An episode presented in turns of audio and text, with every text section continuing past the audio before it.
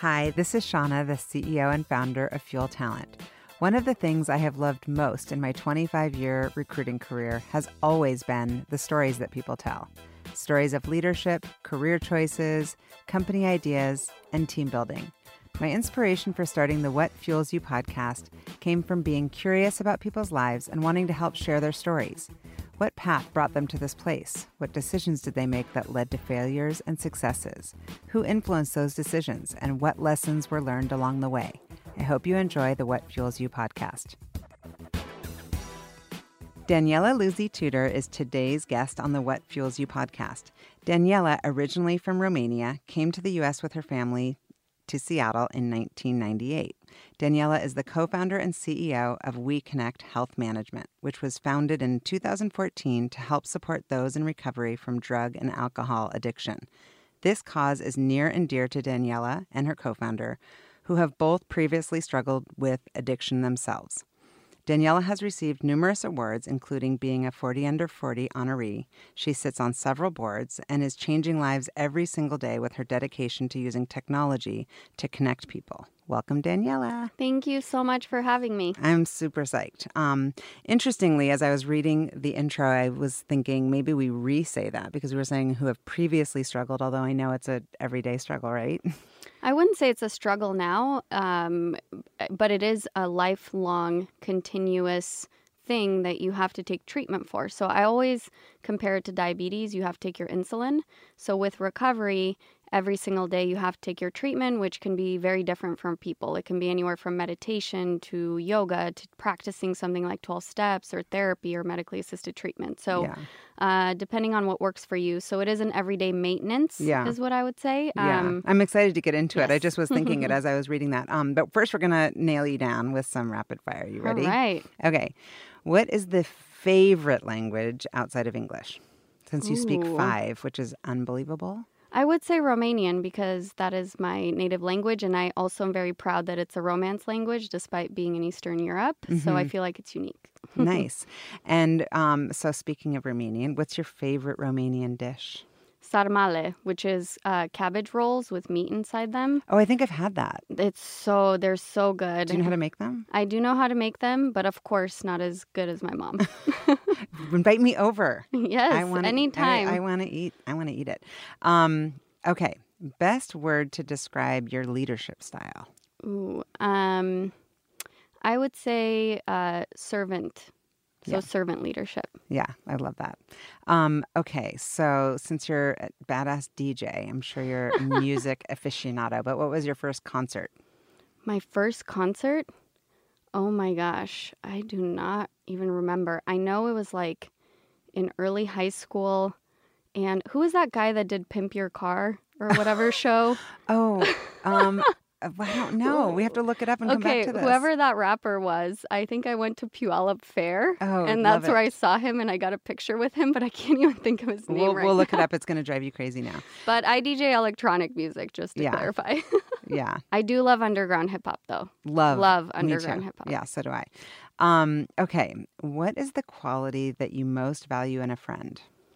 Hmm. I would say um, compassionate honesty that's like the best quality that's made my best friend and I like we she's my sister and we care so much about each other's success that we're always really honest with each other because we care and we trust that it's for the better good for both of us. So mm-hmm. I would say that's what it is. Coming at you from a place of trust yes, and, and, and love. love. I love that. Um, what do you like most about yourself? Ooh, um, that I'm adaptable. I like that I'm adaptable to any situation and I can bounce back from anything. Yeah. Okay, final question. What are you currently reading? I'm reading You're a Badass at Making Money.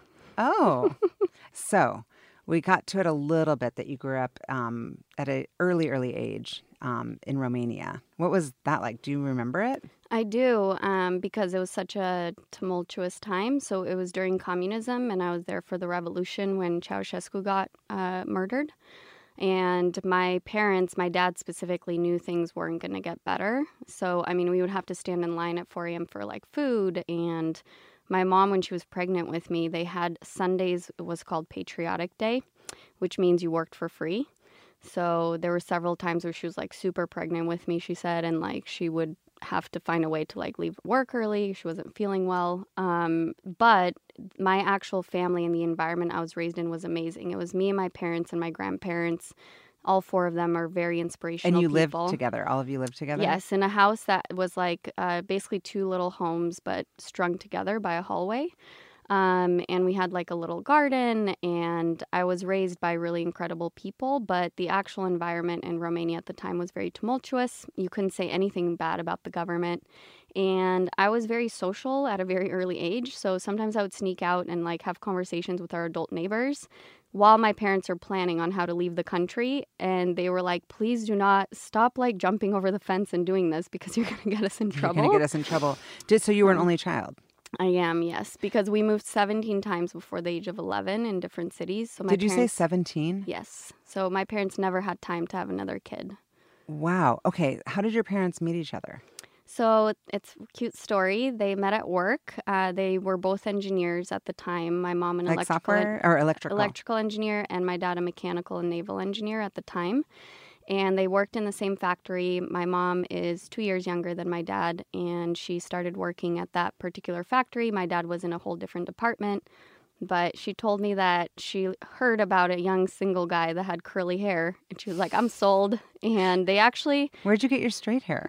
You got your My- mom's hair? no, I straighten it. you My my hair straighten used to be very curly actually, but Oh. now it's sort of flattened And out you a little see bit. like little girl pictures of you. and yeah, so they met and they actually got engaged very quickly. So and Mm-hmm. what got was your married. and so when how old were you when you left? So I was five years old. My dad, after the revolution, actually by foot went to Germany, asked for political asylum, and then six months later brought my mom and I over. And we were living in separate immigrant asylums for a while because we came at a different time and they wanted to keep track of everybody. There was a lot of really negative propaganda against Romanians at the time in I'm Germany. Sure. Do you have any memories of actually leaving? Uh, I do. I, I definitely have memories about it. Um, and it was just, I mean, my parents were very honest with me every step of the way of like what was going on in our lives. And they always treated me like an adult. So I feel like I have a lot of memories from that just because there was a lot of communication between us and, and what was going on. Yeah. Okay. So 17 places. So from there, you say Germany. Where in Germany? So Germany, we lived in Pfalz, Stuttgart, a Bavarian town called Bad Tolz, München, München. Um, I love. Are you talking about couple of- Munich? I love Munich. Oh, I love. yeah. I went there for like two days and ended up extending it. It's a great, great place. And in Bavaria, my mom got a job as an assistant and cook and everything for an extremely wealthy family. And so I had all kinds of different living experiences in Germany, from immigrant asylum to living in like a hundred room mansion. And it was very crazy. When, when are you writing your book? Someday in the future, not This- today. it's, it's it's a rich story so far, and we're only at like sentence number two. I'm like, oh my god. Okay, so do you remember like if if somebody had asked you what you were kind of inspired by as a child, like 10, 11 years old, like what were you fueled by? I was just fueled by, I mean, definitely academics. Like, I always read a lot of books. I was really interested in um, making an impact. I always wanted to help people because I got treated very differently in every country for being an immigrant until I would subsequently, like, lose my accent. I just felt that nobody should be treated that way. So I always knew that I wanted to help people, but I didn't know in what capacity. I considered a lot of different careers, but what stuck with me is when my dad introduced me to who Richard Branson was at an early age, and I was really inspired by the fact that he's made an impact in multiple industries. And then in college, I started my entrepreneurial journey um, through a couple different things. So. Yeah. And so, um, yeah, it's interesting because I mean, definitely what you're doing right now is super cool because it's business and helping people. So you talked about being kind of academically fueled. Was that coming from your parents or that came from within? I think it was more that I was al- always fueled to try my hardest and be the best at things and make an impact. And that's also in part fueled because I knew that my parents made a ton of sacrifices and it was all in the name of giving me a better life. So, and that's actually what also fueled me to try um, treatment when I had to go for my addiction. It wasn't so much like for my own life, but it was like I need to try everything for the sacrifices that they made. Mm-hmm. So I think that was a big of that was a big part of what fueled me uh, in the early stages of life. And then as I became more of my own person, I know that that can be a byproduct of making them proud, but my identity is not tied to that, which I think is really important for anybody to to recognize and grow into. Yeah. And so, uh, um, why did your parents leave Germany and go to Portugal? So we were told by the German government, despite like the relationships my mom's bosses had, that they could indefinitely renew our visas, but they would never make us citizens. And so my parents were like, I don't want her to grow up in this like kind of insecure state where she's going to have to deal with that. So we packed everything in one car that had a German license plate and we drove for like two and a half weeks. And my dad was like, We're not going back to Romania. We're just going to double back and try every country to get stability. But by miracle, we put like things in the back seat that looked like we are going on vacation and we had a German license plate and we made it all the way to Portugal. It took them weeks to process our case because they're like, This is complicated. Um, we lived in an immigrant asylum for a short period of time in uh, Lisbon. And then, because of my mom's previous work with the other family in Germany, she got reference to another family uh, in Portugal. And um, her cousin, that woman's cousin that was very wealthy, he was looking to build a diesel engine factory for the first time in Portugal. He was a very successful businessman. He would contribute to campaigns on both sides of the elections. So, no matter what, he was sort of covered. And he said, I will get you permanent residence here if you can build at a cheaper rate this factory. And my dad said, Sure, of course I know diesel engines. He did not. He was an engineer, but he didn't know how to build that. So he just went to the library for a few weeks and made it happen. And but my dad's dream always was to come to America. So mm-hmm. the day we got our permanent residence for Portugal, we also got the visa to come to the US. And my dad was like, We're going to pack up and. Did you come straight to Seattle? We did. So then my dad got a job um, at a. Um, he got a job through Wärtsilä Diesel, and they said Chicago, Miami, or Seattle. So he did some research, and he's like, I think Seattle's going to be a little milder for my only daughter. Yes. Um, so that's how we came to Seattle. Well, I should say Burien, actually, in Auburn. Yeah. And so do you remember that like it was yesterday? I remember we came on Thanksgiving Day, so we were very confused why all the businesses were closed. Um, we are like, what's happening right now? It's like yes. dead around here and it's 5 p.m.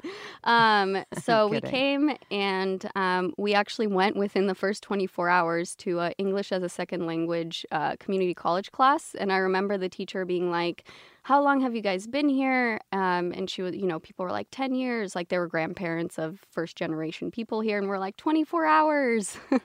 That's and did you speak English? I did not. My dad spoke some English, um, and my mom and I had to learn from from scratch. And so, how old were you at this time?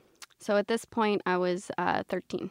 What was the integration like for you? When did you first feel American? Did that happen for you? That's such a cool question. Um, so I was in an ESL class for some time, and then I got um, transferred after I picked up basic English to regular class, and then like a honors class or whatever it was called. I don't remember the moment that Wait, I honors English.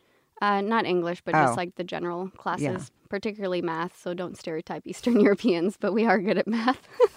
That's great. No, that's um, fantastic. So I don't remember the distinct. Actually, you know what? I think the distinct time where I really sort of stepped into. I think everybody wears different masks. When I stepped into really being American, I feel was when I went to university. I mm-hmm. got into a sorority. I started socializing a lot. I think that's when I really felt uh, more Americanized than mm-hmm. not. Um, high school, I think, was sort of a blend, and I just really stayed focused on well, what was next for me. Were you social in high school, or did you feel kind of like an outsider? I always felt like an outsider on the inside. I think, quite frankly, until really I got into recovery, I don't feel like I actually felt confident about who I was mm-hmm. and my my identity and my talents or anything like that. Um, but um, Interesting. Yeah. So, so you said university. You went to University of Washington. Was that because it was like, hey, it's a state school. We want you local. Was that a stretch school for you, or what was your relationship with UW? So what happened was is that my sophomore year of high school, I was pretty good at singles tennis. I went to state, and then I was over exercising. So that was my addictive behavior in high school is that I would over exercise. And that's sort of how that lack of belonging and uh, feeling like an outsider was manifesting itself. Mm-hmm. It was this like big burning thing in my heart, and I would manifest it through over exercising. So I got tendonitis in both my ankles. So my tennis, sort of any future tennis career was ruined. I felt unhappy, and I was under this false pretense that changing locations would make me happy. So I graduated high school a year early, and University of Washington from just a, a, family that didn't really know a lot about the school system here seemed like the best option in the well state it's a fantastic Washington. school yeah i mean I, honestly i think it was too big for me freshman mm-hmm. classes were 500 people yeah big. i went there too and i it, it was just too big and so it's easy to just kind of get lost for someone like me that needs kind of um, hands-on learning it was yes. not that yep. those big those big lecture halls just did not serve me well. A lot of entrepreneurs that that type of system doesn't serve them Does well. Does not. No, the ADD kicks in full yeah. here. I'm like, yeah, I, am lost. I'm not following. Yep. So you studied poli sci and comparative religion. Is that correct? Yes. Okay. Did you think like I have a plan with those majors, or that was just what interested you? No. So at that point, um, I just really wanted to find the, my first job. Um, I so despite being extremely academically successful through high school, in college is when I started drinking heavily and started doing drugs. When I was 19, my boyfriend at the time. Uh, he told me he loved me, and that night I went home to my parents. And when I came back the next morning, he passed away from a oxy and alcohol overdose. Oh. And that was sort of the traumatic pivot into using more drugs and alcohol. So at that point, I just sort of became very numb. And um, that's when things started mildly escalating. I was mm-hmm. definitely functional in my first part of my career because I was also a workaholic. Mm-hmm. Um, but Wait, go that, back to this because I'm yeah. I'm actually curious. I have so many angles that I'm coming at this from. Um, one is is that I've been around addiction, and two is that and I'm a mom and I've got a 14 year old. What is it about certain people's brains that kind of say, "Oh, drinking is kind of where I stop," or maybe weed, and others who say, "Oh, now I might kind of test out other things." Like, did you just feel invincible, or or what drew drew you to so be open to it, I guess. Yeah, substance use disorder is a biopsychosocial chronic illness. For some people, it is more physiological. For some people, it is more trauma based, but usually there is some combination of the 3 mm-hmm. And then from a brain perspective, your actual decision making the decision making part of your brain does not function like a normal brain. So, despite seeing consequences, those are overridden by the decision and the craving that precedes that first use. Mm-hmm. Um, so, so, you feel that you, if you looked back, or maybe you know this from treatment, that it was like addiction right away. Yeah, I mean, I now looking back, I know that I've been basically an addict my whole life because first I was over exercising. I also restricted my eating, and then when I found the liberty to drink and use however I wanted to in college, mm-hmm. um, that's what it sort of switched over. Mm-hmm. Is it rude or maybe presumptuous to assume that maybe you've replaced some of this stuff today with something else? No, so I think what I well what I've replaced it with is balanced um, recovery tools. So yeah. even with work, I take time for myself. Um, I make sure that I'm not you know burning the candle at both ends. Or when I do see it headed that way, I'm pretty conscious about it. I have mm-hmm. a great support network around me. I think everybody experiences that to some degree because we're human. But I would say there's two factors that when you know that you've stepped over the line, which is like, do you feel shame after whether it's overeating or over exercising or using that substance uh, after that episode? And then are you changing commitments with your friends or loved ones as a result of said behavior? By those two standards is the simplest way to diagnose if someone has a problem or it's more just your human tendency to i don't know eat more chocolate than you wanted to before. Right right. It is a fine line between understanding it. It's hard to diagnose i would feel I it would is. think. i mean there is a self-diagnosis to it and then also the um, dsm-v5 there's an actual clinical assessment you can take that's comprised of several questions to determine if someone does have substance use disorder and the severity. Oh interesting. I had never heard of that. Okay Wow. Okay. So um, let's go back to college for one sec because we're jumping all around, and I love doing that. And I think I want to like completely double down on on your current business, but I want to understand how you got there. So in UW, when you're studying and you're thinking maybe poli sci, comparative religion, were you thinking maybe you wanted to pursue something specific with those majors? No, I was always like fascinated by humans. Um, so I also read tons of psychology books when I was in college, but didn't want to pursue it as a degree.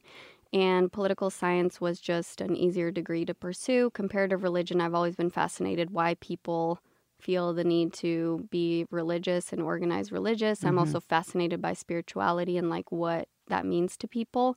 It was just more of I need to get through this, and then I, I at that point I was starting to think about like businesses and things I wanted to pursue, but I wasn't sure what that was going to be. I know you had some killer internships, but were you also working and were your parents successful and, and able to pay for college and all that once they got here? Yeah, so my parents are extremely hardworking and they're really good with uh, making financial decisions. We are not wealthy, but they were able to pay for my college, which is like a huge blessing. Um, and then I did have a lot of internships. One of my favorite ones was the World Affairs Council. And I also did want to work. I wanted to get work experience. My parents didn't want me to, but I ended up working at Starbucks and Best Buy as a side just because I wanted to have that sense of purpose yeah. and like I was doing something and I wanted to learn more about business. So in college, uh, against their advice, I, I ended up working at a few Mhm. places. So you're working, you're in a sorority, you're going to school. It sounds like you're getting good grades, and you're also during all of this drinking and maybe kind of a little out of control beyond what, looking back, maybe you would have wanted. Yeah, no, I mean, my grades definitely started suffering as a result um, in a big, big way. And at that point, I just wanted to get over with college and I just wanted to move on to the next thing and see what the world had. Mm-hmm. So that's when I started, um, or I started partnering with a friend of mine who's actually also in tech now, funny enough. But we started promoting nightclubs and like booking DJs uh, In Seattle? in Seattle. So Thursday through like Saturday, Sunday. So we worked with like Sea Sound Lounge and Trinity Nightclub and Venom back when it was Venom, like all of these nightclubs. And um, I did, I got table service for this group of people one night. And one of them happened to be a tech recruiter at a company that needed help getting into enterprise accounts. And he said, Hey, you seem like a people person. You should come interview That's how everyone gets into recruiting. Yeah. like that was my By start partying? too. No, well, just by meeting someone and then being like, "Hey," I mean, it's not like you go to college to be re- No, in recruiting. and so, how do you become in it? You either read about it, or a friend is in it, or someone kind of like quote unquote discovers you. Like, "Hey, you, you want to come? You seem good with people." So you went and did that and crushed it, but it wasn't your lifelong kind of dream job. And so, did when did you realize like I have the entrepreneurial bug? Yeah, so I would say the I had I was dating someone um, and he was DJing for fun on the side, and so I remember one night just like looking at his audio editing uh, program, and I had this inspiration that I started obsessing over, which was like taking the visual waveform of your favorite sound. And I thought, how cool would it be to take that and turn it into an actual painting of your favorite sound? So DJs and producers could get their hit songs. Um, you know, expecting parents could get paintings of their baby's heartbeat, or newlyweds could get paintings of them saying, I love you to each other. And I was like obsessing over it. I also knew, so in high school, another thing that I did is I, I modeled for a short stint and did pageants. And I'd spent a summer in LA in high school uh, to do some acting classes and some modeling gigs. And for some reason, I just felt super connected to Los Angeles. And like I'd, uh, I'd also obsessed over moving down there. So I ended up taking a different recruiting job to just get my bearings around Los Angeles. And within like, I think it was like six or nine months, I decided to start this business. And through a really odd series of events, I ended up meeting my co founder. What does it mean when you say um, create art through music? Yeah, so basically in audio editing programs, you see the waveform of your Mhm. favorite sound, and then we would extract that and make it really large Mhm. and put it over a canvas. And then she would trace it, my co founder would, and then actually paint it, the oh, colors I of your choice. it. Can I get one of these? I can connect you to her. She'll make one for you. I think it sounds really cool. I love that. So she's still got She doesn't business. she doesn't do the waveforms anymore. So actually what's lovely about this friendship, this sisterhood that I have with her is that she helped me realize I needed to get into recovery. This business helped her restart painting and now she's actually a full-on um, painter. She does pop art and she just released her first solo big art exhibit in Los Angeles just a week and a half ago. I definitely need to get her info. I love art. Yes. Um, that's amazing. Okay, so you had this business for a little while, and then, um, and then what else were you doing in LA? And did you think you were going to stay there? Yeah, I wanted to stay in LA. We were doing the business um, because part of our market was in the music industry. It was a very excuse to party a lot and go out, do all of those things. And there just came a point where she approached me in the most loving way. And she was like, hey, this is starting to affect our business negatively. And I think you need to get help because I care about you. you know, you need to get help and I'm going to move out. And that was sort of the moment uh, that she approached me in such a loving, unconditionally Mhm. loving way that it allowed me to hear her. She was the only one that approached me in such a positive way about it. Of Had like, other I people love you. approached you. and kind of tried to intervene? Yeah, people that I've dated um, had tried to approach me. Also, like my parents were certainly worried about me, but they didn't know how to deal with it. And I don't think they knew the depth of what was going on either Mhm. um, because we were all so geographically apart. Um, but when I when she told me that and set up those boundaries, uh, that's when I really realized I had a problem. Um, and So what did you do about it? well, actually, for a short time, it got much worse because then I was alone. Uh, but then finally, you know, I made some really poor financial decisions. I called my parents and I said, hey, I think I need help with drinking. I didn't realize the magnitude of my addiction, but I knew something was wrong and I didn't know Mhm. anything about substance use disorder at the time. I think people who haven't had exposure firsthand have a picture in their mind. And so, what's the most common misperception when you say I was like over drinking? They're probably picturing brown paper bag, like out of the movies.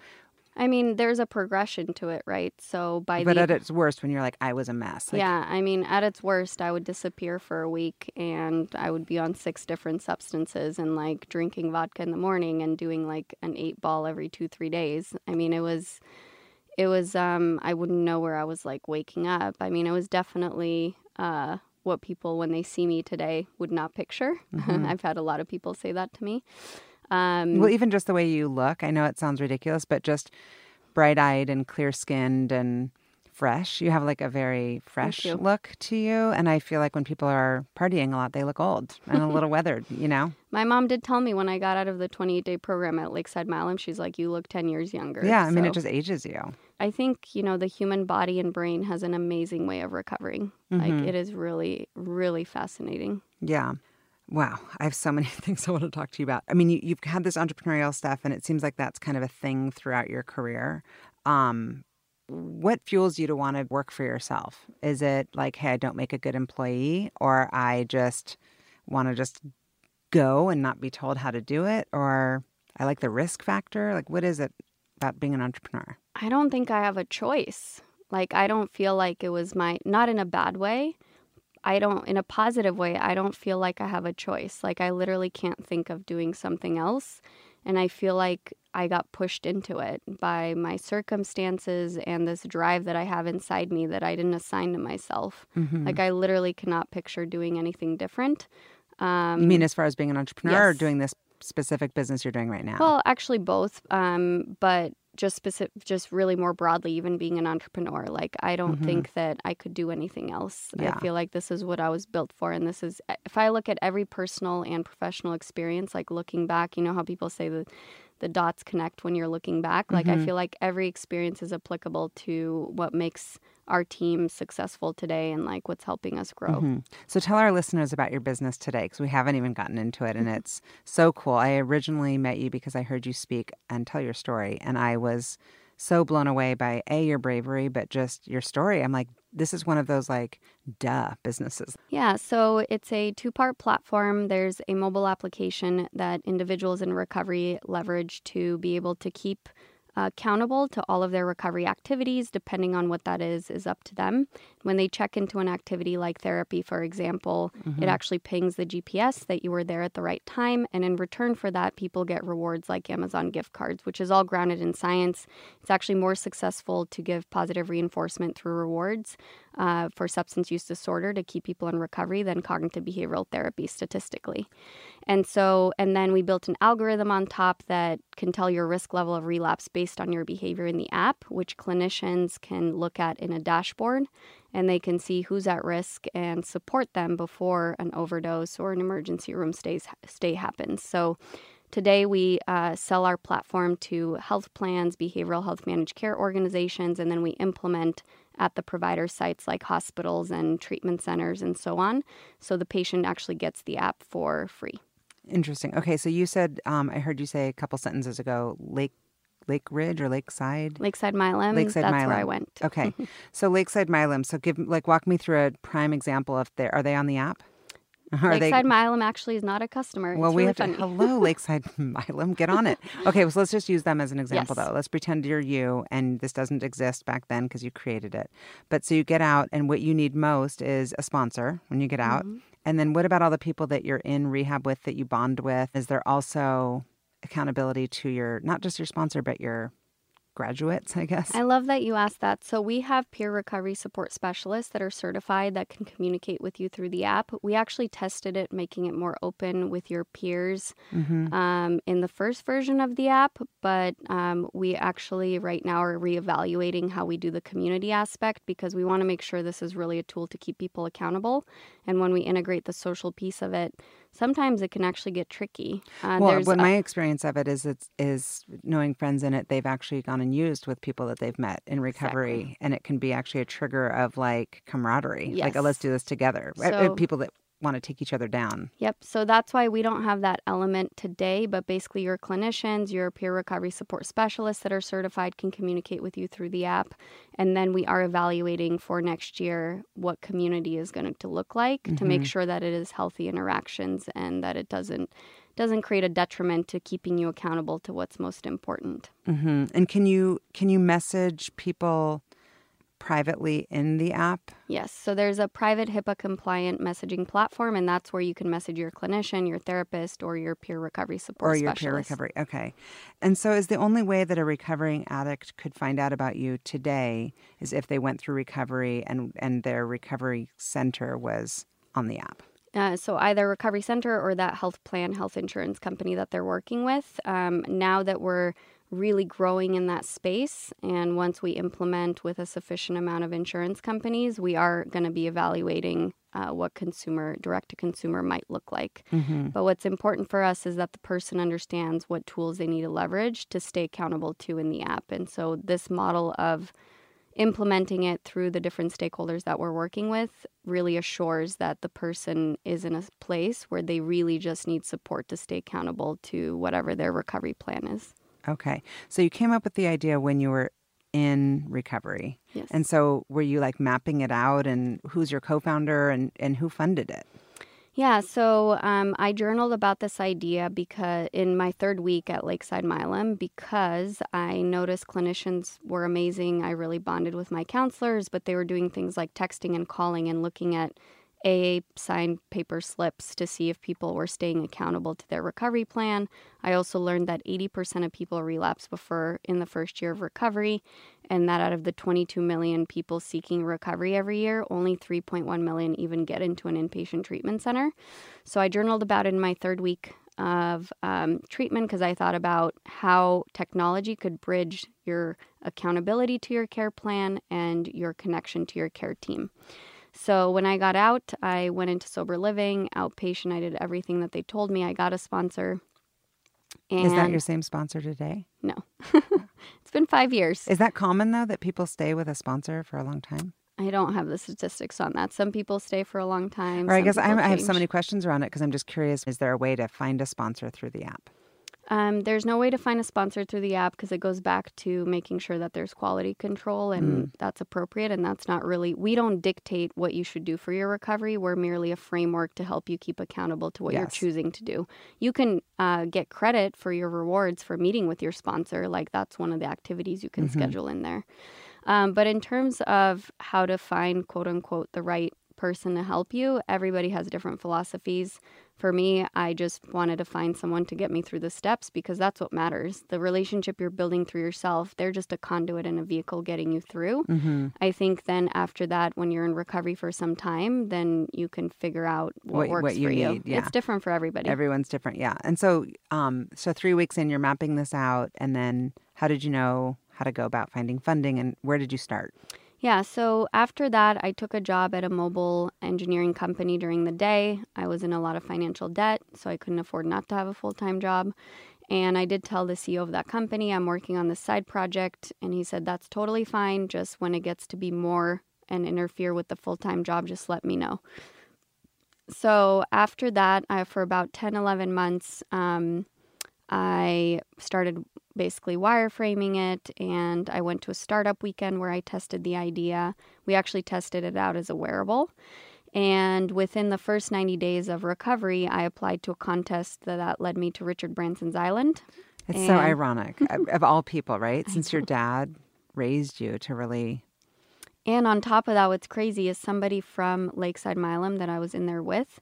Uh, we had we were writing and answering questions in one of the sessions, and um, and I had actually had written like the question was what is what is your dream if like addiction didn't affect you or something? And I said I'd want to be the first female Richard Branson. And after I met him oh I have chills. after I met him he actually he had kept this piece of paper that we'd exchange and he sent me a picture of it on Facebook. He's oh. like do you remember when you said this? Like because I really didn't think what my future was going to hold. I just knew I wanted to stay sober. I did not know what career was going to come right. after. You're just in the one day at a time mode. Yeah, completely. Yeah. And so I win this contest, get to Richard Branson's Island. I see an extremely charismatic. What was the contest? It was to submit your top three bucket list items. And based on creativity, they were going to choose a winner. So my top three items were to be on a private jet during New Year's Eve over different time zones, to go to a developing country during a natural disaster to volunteer. And then third was to live for a year on the world ship. It's like this big cruise ship with 100 condo units on it that just travels around the world. So those are okay, my. Okay, so when this company like IPOs, I'll, I'll, go with you. Yes, please. And we'll come. eat Romanian food. There you go. We have a lot of planning to do. um, well, I also read um, through that that you the thing where you wrote like um, about trusting your the universe, mm-hmm. cleaning house. I loved all of it. Like even if somebody's not trying to get sober, mm-hmm. this is mm-hmm. just all relevant, and then kind of paying it forward and helping others. Yep. Tell me more about that. I mean, that is definitely some of the recovery principles that I've learned. I've applied to all areas of my life and including build, building our company culture. And my co founder, who I inadvertently ended up meeting uh, through that Richard Branson trip, Murphy Jensen, he was a French Open uh, winner uh, in 1993. Tennis. In tennis. Yeah. And he um, is in long term recovery. We always talk about how it's important to basically do an honest assessment of where you're at, um, making the changes you need to make, and then just focus on helping other people. That's a lot of the recovery principles that we learn, but it really works in all areas of your life. The part that really struck me the most was the cleaning house, and that could mean different things for different people. But I read that you kind of took a digital detox, which I think everybody could use. Um, I'm sure I'm pretty addicted to my handheld device and social media. What were you thinking when you said clean house? Well, at that time, it was more like getting really clear about things that had happened in my addiction that I had shame and guilt about.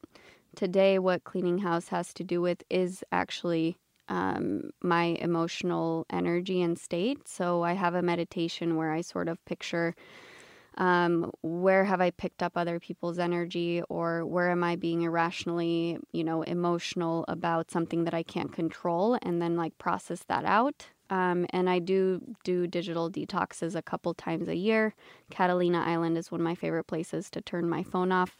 I think that's really important because a lot of times what comes out of that is I actually end up solving some big, huge business challenge by just like stepping away from everything and yeah. getting clear. Yeah. So, how many years into this business are you now?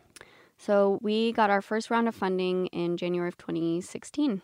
So okay. Been about four years. So January 2016. And how much did you raise? How, much have you raised so far? We've raised over $11 million in um, in equity and then also uh, con- safe notes, convertible notes. Wow. And did you have to learn about that? I mean, are you the type who just like read a few books or who educated you on yeah, so I mean, I always ask people questions. Um, I'd raise money for Soundstrokes Art before, um, and also my co-founder Murphy. He has incredible relationships with people that not only have the capability to invest, but their hearts are in the right place. Um, and he's just incredible at building and fostering those relationships. Um, and then for me, I just know the business inside out and I know technology, so I'm very comfortable pitching. Also, in that first 11 months where I was trying to find co founders and finding that first investor, I went to a ton of pitch contest events. Not because the prize money is ever meaningful, because it's usually not. This is practice. Uh, but it was just practice and it was Mhm. getting through the hurdles and making the pitch better. So when we actually came to pitching to serious investors that we knew had the capital to drive us forward, then I'd already gotten through the practice. But honestly, funny enough, I also think doing pageants prepared me for pitching. well, because it just just how to carry yourself. yeah, carry yourself and get through that stage fright and just kind of, you know, getting through all of your insecurities. Yeah. Um, and so where are you now with the business? How many employees do you have? And and you talked about culture. Do you have core values? Yeah, so um, we are at 30 full time employees, um, and we are expanding that right now. Uh, in terms of culture and values, we actually hire, uh, fire, review based on our values. We also have an appreciation award that people get voted on based on exhibiting the values, and the acronym is TIGER, and it's trustworthy, impactful, empowering, uh, grit, uh, exceptional, and rapid. I like it. I like all of it. It's hard to come up with, and I think that it's important to kind of review every Mhm. what year or something just to make sure that like we're all and especially because at 30 people it might feel a little different than when you get to 100 people Mm-hmm. um, which is exciting so the business model is that they pay you like a monthly So it depends. per user With with health plans, they either pay you for the entire health plan population per member per month, knowing that only a percentage jump on the app, but they want to provide that as an open benefit, or what's called value based care, which is that they pay you a flat fee on a monthly basis, but then you based on the cost savings that you uh, provide as a result of this app by people avoiding things like emergency room stays and inpatient stays, but increasing utilization of things like doctor appointments, then you can participate in that cost savings. So, those are the two typical models that health plans or behavioral health MCOs will compensate you.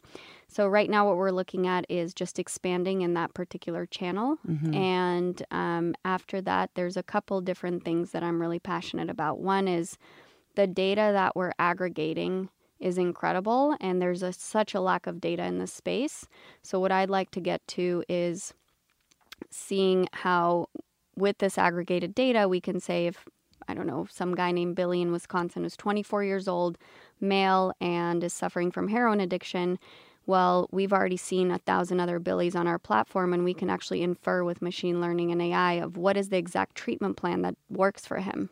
Wow Um, so that's one of the things I'm really um, passionate about. The other one is obviously we're evaluating and considering what other ways can we reach the greatest amount of people. Right now, we do work with Medicaid patients, people experiencing homelessness, as well as like more commercial populations.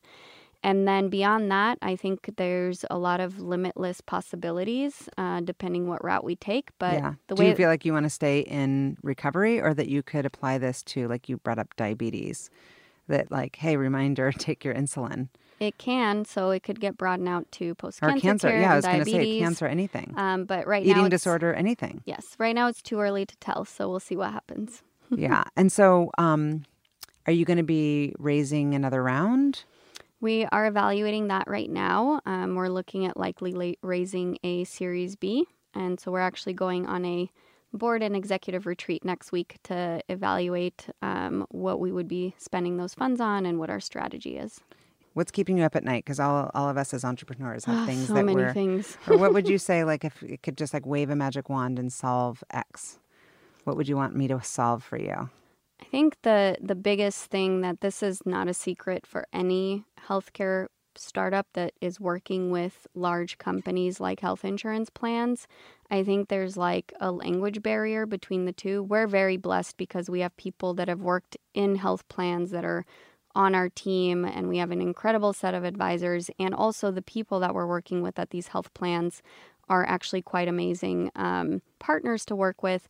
But I think a lot of times the two sides, an innovation company and a huge, large health system or insurance company, they speak slightly different languages.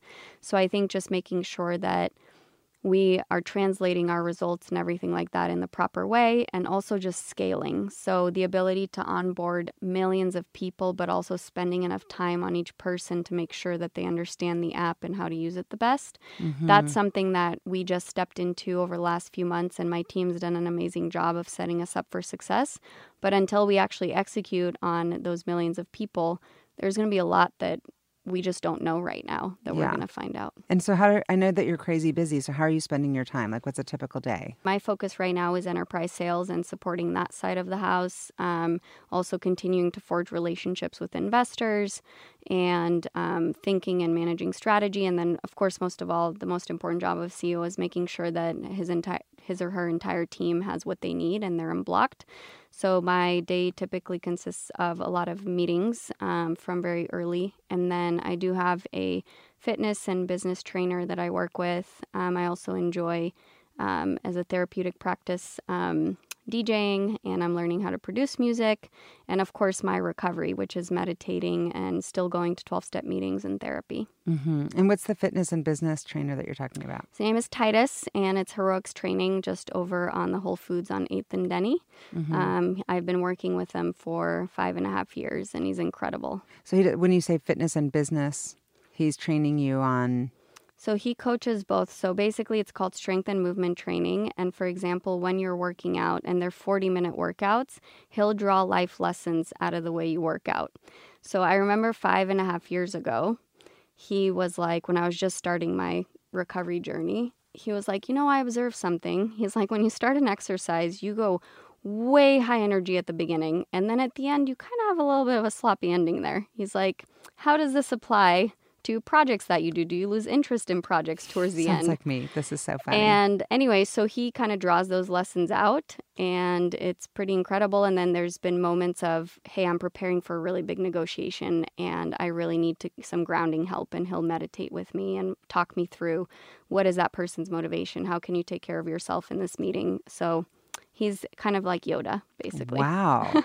I feel like that's a, a like a godsend for you. That's Mhm. amazing to find him. Yes. That's very very cool. I'll and give so you his number after I this. you know I need it. I know that through your recovery, you had to kind of really double down and learn about. Um, you talked about shame and fear, um, and I guess what your weaknesses are, your blind spots.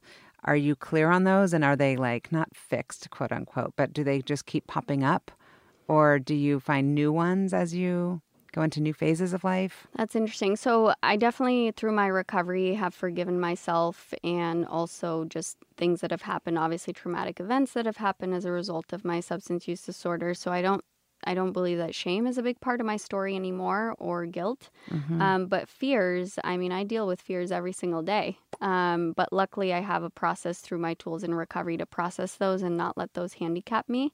Um, I think, uh, you know, every human, especially every business owner, has certain fears. And there's been moments too, which I don't think a lot of business owners talk about because they feel maybe shame around this part of it.